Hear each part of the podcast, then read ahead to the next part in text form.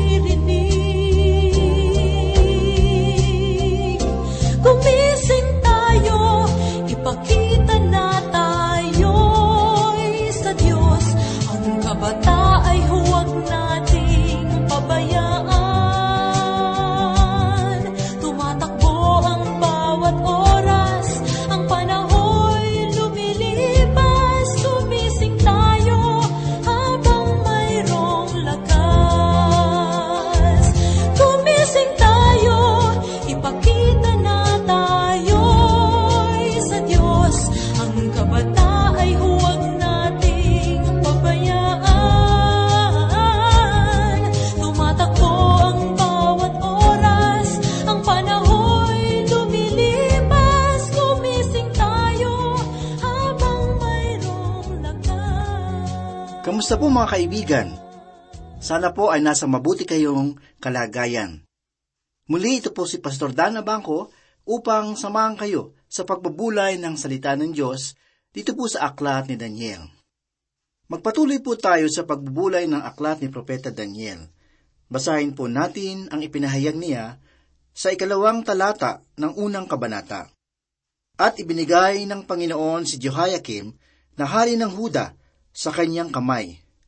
Kabilang ang ilan sa mga kagamitan sa bahay ng Diyos. Ang mga ito ay dinala niya sa lupain ng Shinar sa bahay ng kanyang Diyos at inilagay niya ang mga kagamitan sa kabangyaman ng kanyang Diyos. Ang ilan lamang sa mga kagamitan sa templo ang nadala sa Babylonia sa pagkakataong ito. Ang mga naiwang pang kagamitan ay nailipat lahat sa Babylonia nang si Jehoiakim ay sumuko, na matatagpuan natin sa ikadalawamput apat na kabanata sa ikalawang hari talatang labing tatlo. Kinuha ni Nebuchadnezzar ang mga sisidlan at dinala sa Shinar sa bahay ng kanyang Diyos-Diyosan. Nais kong inyo itong tandaan, sapagkat sa mga susunod nating pag-aaral ay makikita natin si Belshazzar na maaring apo ni Nebuchadnezzar ay ilalabas ang mga kagamitang ito para sa kanyang malaking piging. Dumako naman po tayo sa ikatlong talata. Sinabi ni Propeta Daniel, At inutusan ng hari si Aspenas na pinuno ng kanyang mga yunuko na dalhin ang ilan sa mga Israelita na mula sa lahi ng hari at sa mga maharlika. Pinipili ni Nebuchadnezzar ang mga taong mahuhusay at may karunungan sa bawat bayan na kanyang nasasakupan. Marahil ay kanyang sinusubok ang bawat tao upang mapili ang pinakamahusay sa kanila. Ang lahat ng mapipili ay sinasanay na maging mga marunong na tagapayo ng hari. Makikita nating si Daniel ay isa sa mga ito. At tunay na ang hari ay sumangguni sa kanya para sa kanyang pagpapayo. Ipinahayag pa sa bahagi ng talata na at inutusan ng hari si Aspenas na pinuno ng kanyang mga yunuko. Sinabi din sa ikasyam na talata nitong unang kabanata, At pinahintulutan ng Diyos na si Daniel ay tumanggap ng lingap at habag mula sa pinuno ng mga yunuko. Mga kaibigan, si Daniel at ang kanyang mga tatlong kaibigan ay nagkaroon ng mabuting ugnayan sa prinsipe ng mga yunuko nakatuparan ng propesiyang ipinahayag sa propeta Isayas sa ikatatlumput siyam na kabanata, talatang pito.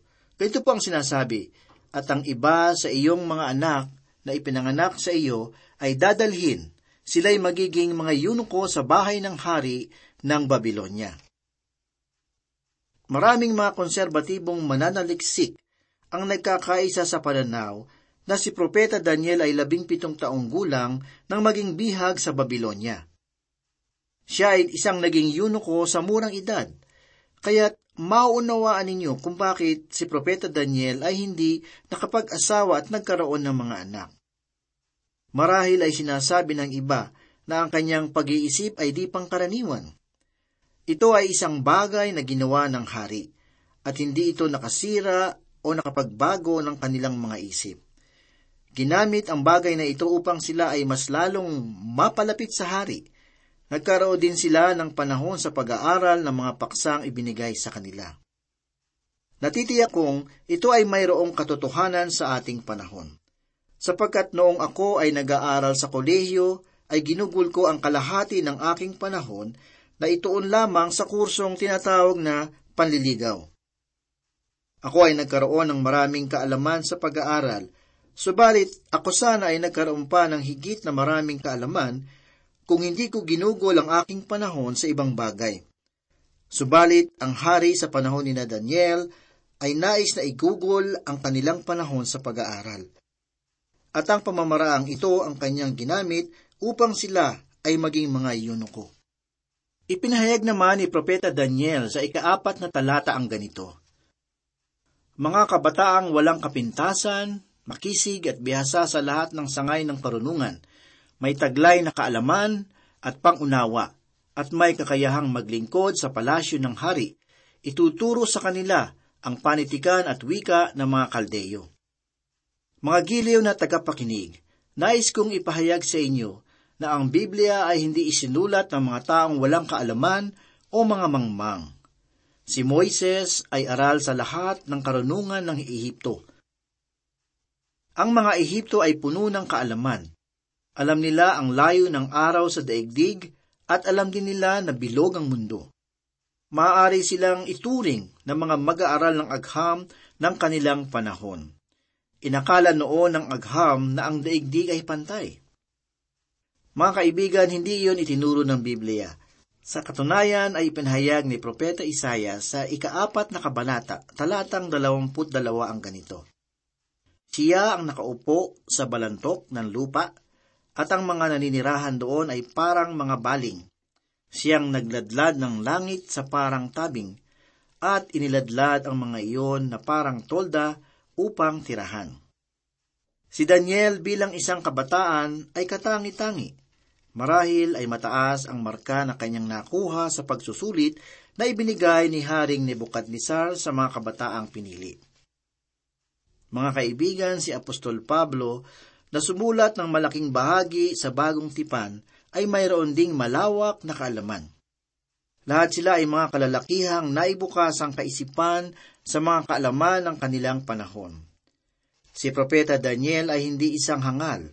Isa siyang tao na may karunungan at siya ay nataniman ng kaalaman ng kanyang panahon. Huwag nating maliitin ang kaalaman ng kanilang panahon, sapagkat maraming tao ang mayroong sapat na kaalaman sa agham at sa iba pang mga larangan. Pakinggan naman po natin ang ipinahayag ni Propeta Daniel sa ikalimang talata. Ang hari ay nagtakda sa kanila sa araw-araw ng bahagi mula sa pagkain na kinakain at alak na iniinom ng hari. Sila ay tuturuan sa loob ng tatlong taon upang sa katapusan ng panahong iyon ay mailagay sila sa bulwaga ng hari. Ang mga pagkaing ipinahayag ay tumutukoy sa pagkain ng mga pagano. At kasama dito ang mga pagkain sa mga hayop na itinuturing na marumi ng mga Israelita. Tandaan natin na si Propeta Daniel ay isang Hudyo at nasa ilalim ng mga kautusan ni Moses. Sila ay pinagbawalang kumain ng ibang karne, ibon, at ilang uri ng isda. Ganito naman po ang ipinahayag ni Propeta Daniel sa ikaanim at ikapitong talata. Kabilang sa mga ito ay sina Daniel, Hananias, Mishael at Azarias. Mula sa lipi ni Huda, binigyan sila ng pinuno ng mga yunuko ng ibang pangalan. Si Daniel ay tinawag na Belteshazzar. Si Hananias ay tinawag na Shadrach, si Mishael ay tinawag na Meshach, at si Azarias ay tinawag na Abednego. Sa katunayan, ang prinsipe ng mga yunong ang nagpalit ng kanilang mga pangalang Hebreo sa mga pangalang pagano. Ibinigay niya kay Daniel ang pangalang Belteshazzar na ibig sabihin ay sumasamba kay Baal na isang Diyos-Diyosan. Si Hananias ay tinawag na Shadrach, si Mishael ay tinawag na Meshach at si Azarias ay tinawag na Abednego. Kung inyong mapapansin, lahat ng kanilang mga pangalan ay pangalang pagano. Maaari na ang apat na magkakaibigang na ito ay matataas ang antas ng pag-iisip sa karamihan ng mga kabataan. Ang mga kabataang ito mula sa Huda ay ibinukod at tinukoy para sa atin, sapagkat sila ay maninindigan para sa Diyos. Kung ang apat na lalaking ito ay magkakapareho ng edad, ay masasabi kong sila ay nasa labing pitong taong gulang. Si Dr. C. Gablain, na isang mag-aaral ng banal na kasulatan, ay nagsabing si Daniel ay labing apat na taong gulang. Si Ginoong Robert Anderson naman ay binigyan si Propeta Daniel ng edad na dalawampu. Kung gayon, ang edad na labing pitong taong gulang ay mas mainam na gamitin upang ipalagay ang edad ng apat na kabataan. Sa ikawalong talata ay ito ang pahayag ni Propeta Daniel. Ngunit ipinasya ni Daniel na hindi niya durungisan ang sarili sa pamamagitan ng bahagi ng pagkain mula sa hari o ng alak man na kanyang iniinom. Kaya't kanyang hiniling sa pinuno ng mga yunuko na pahintulutan siyang huwag dungisan ang kanyang sarili. Ang kabataang lalaki na ito ay tunay na nanindigan para sa Diyos sa lugar ng mga di mananampalataya sa Diyos na buhay. Sa ilalim ng mga pangkaraniwang pangyayari, ay maaari itong mahantong sa kamatayan ng isang taong sumusuway. Malinaw na hindi naman nais si Daniel na makilala o matandyag. Hindi niya sinusubukang bigyan ng kaluguran si Nebuchadnezzar. Ang kanyang pagpapasya ay hindi naglalarawan ng mabilis na pagsang-ayon sa masamang gawain ng sanlibutan na di tulad ng ating panahon ngayon. Hindi sumang-ayon si Daniel sa takbo ng sanlibutan, subalit siya ay nagbago dahil sa pagbabago ng kanyang isip at ang kalooban ng Diyos ang niyakap niyang layunin ng kanyang buhay. Si Propeta Daniel at ang kanyang mga kaibigan ay kumakatawan sa mga nalalabing Hudyo na inalagaan ng Diyos sa loob ng mahabang panahon. Ito ang mga nalalabi na ipinapahayag ni Apostol Pablo sa ikalabing isang kabanata ng Roma talata 5. Gayon din sa panahong kasalukuyan ay may nalalabi na hinirang sa pamamagitan ng biyaya. Ang mga kabataang ito ay ayaw kainin ang pagkain na ipinag-uutos ng hari na kanilang kainin. Sa katunayan, ay nagkaroon ng pagtatangka na baguhin ang pag-iisip ng mga kabataan. Dapat sana silang kumain, manamit at mag-isip na tulad ng isang taga-Babilonya.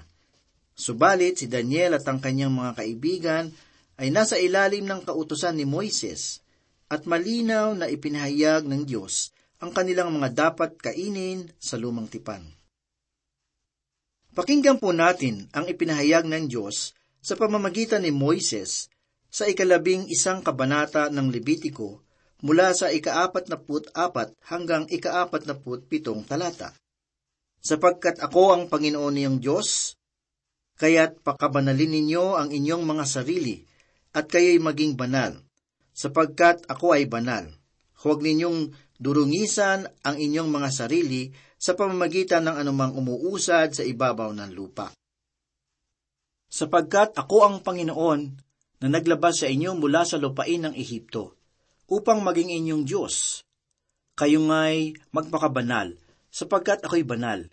Ito ang batas tungkol sa hayop, sa ibon, at sa lahat na may buhay na gumagalaw na nasa tubig, at sa lahat ng nilikha na umuusad sa ibabaw ng lupa, upang bigyan ng pagkakaiba ang marumi at ang malinis, at ang may buhay na maaaring kainin at ang may buhay na hindi maaaring kainin. Ang mga ilang karne ay malinaw na ipinagbabawal at maging ang mga karne na inialay sa Diyos-Diyosan ng mga pagano ay kasuklam-suklam para sa mga Israelita. Marahil si Daniel at ang kanyang mga kasama ay mga nasirita na ipinagbabawal pati ang pag-inom ng alak. Basahin po natin ang ipinahayag sa ikaanim na kabanata na mga bilang sa ikatlong talata. Ay lalayo siya sa alak at sa matatapang na inumin. Siya ay hindi iinom ng tubig mula sa alak o anumang inuming nakalalasing, niiinom man ng anumang katas ng ubas o kakain man ng ubas na sariwa o pinatuyo. Ang mga kabataang ito ay sinusunod din ang mga iniutos ni Propeta Isayas. Sa ika-limampu at dalawang kabanata, talata labing isa, ganito po ang sinasabi, Kayo'y humayo, kayo'y umalis doon. Huwag kayong humipo ng maraming bagay.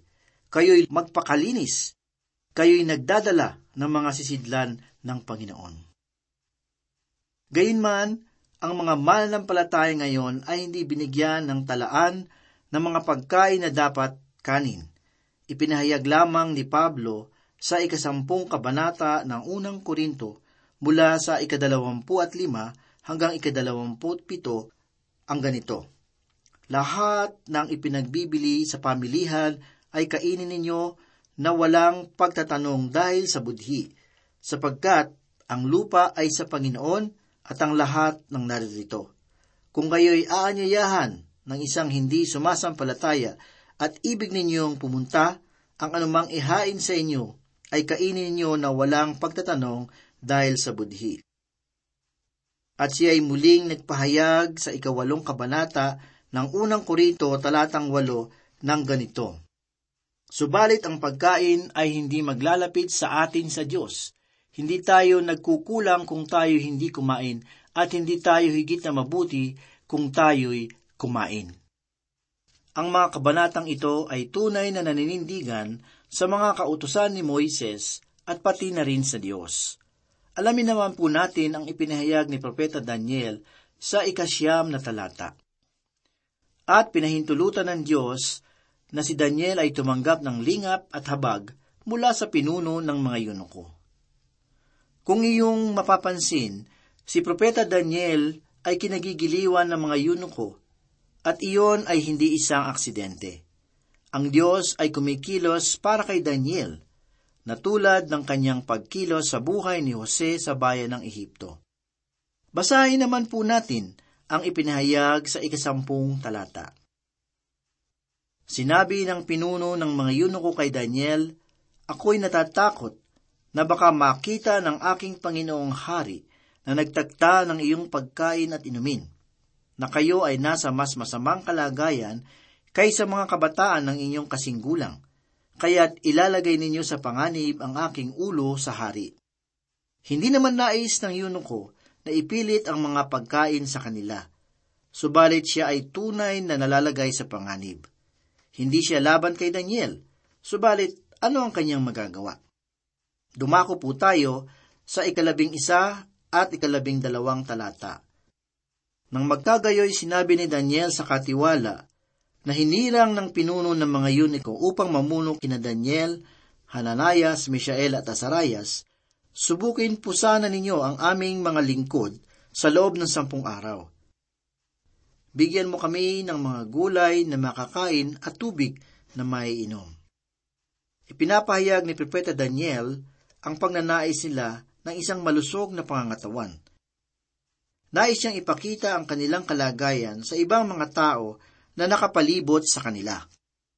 Ipinahayag naman ni Propeta Daniel sa ikalabing tatlong talata ang ganito. Pagkatapos ay ihambing mo ang aming anyo sa anyo ng mga kabataang nagsisikain ng pagkain ng hari at ayon sa iyong makikita ay gawin mo sa iyong mga lingkod.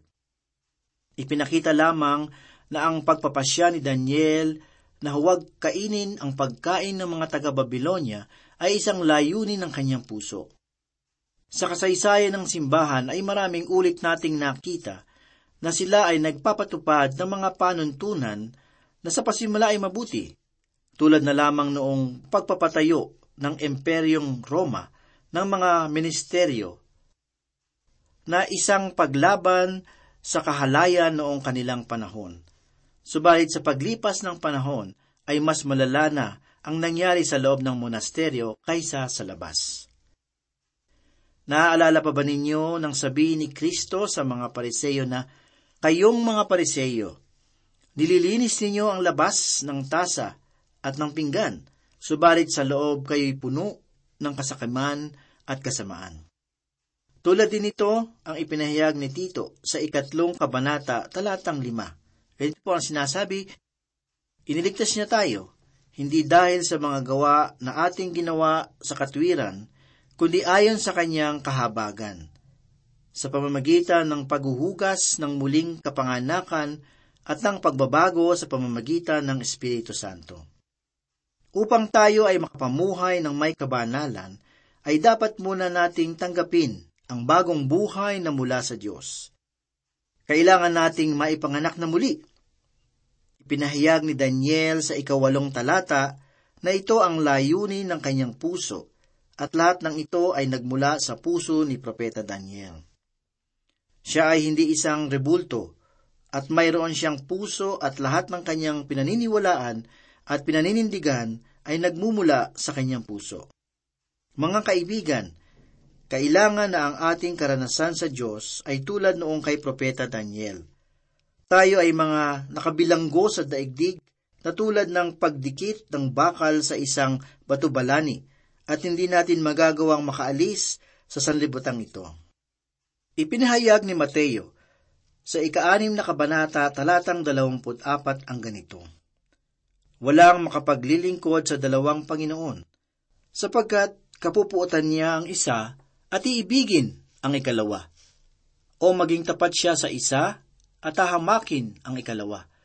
Hindi kayo makapaglilingkod sa Diyos at sa kayamanan. Gayon man ay hindi tayo maaring maglingkod sa Diyos sa pamamagitan ng pagsunod sa mga itinalagang panuntunan. Bagkus ay kailangan nating magkaroon ng layunin sa ating mga puso. Ipinahayag din ni Heso Kristo ang ganito, hindi ang pumapasok sa bibig ang nagpaparumi sa tao, kundi ang lumalabas sa bibig ang nagpaparumi. Ibig lamang sabihin na hindi pinakamahalaga ang inilagay natin sa loob ng ating katawan. Mga kaibigan, ang layunin ni Propeta Daniel sa kanyang puso ay ang pagsunod sa mga utos ng Diyos at tunay na ito ang nais niyang maging patotoo.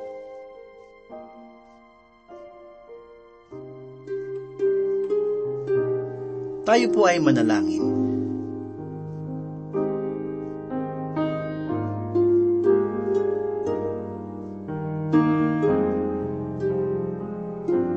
Salamat po, Panginoon, sa aming napag-aralan tungkol sa buhay ni Propeta Daniel. Dito po ay pinakita niya na maaaring manindigan ng isang mananampalataya kung isa sa alang-alang niya ang pagsunod sa Diyos. Panginoon, tulungan po ninyo kami na maging tulad ni Daniel na kahit kami ay nasa gitna ng mga tukso ng sanlibutan, ay piliin namin ang sumunod sa mga panuntunan ng aming buhay na Diyos. Ito po ang aming samot dalangin sa pangalan ni Jesus. Amen. Kung ako'y man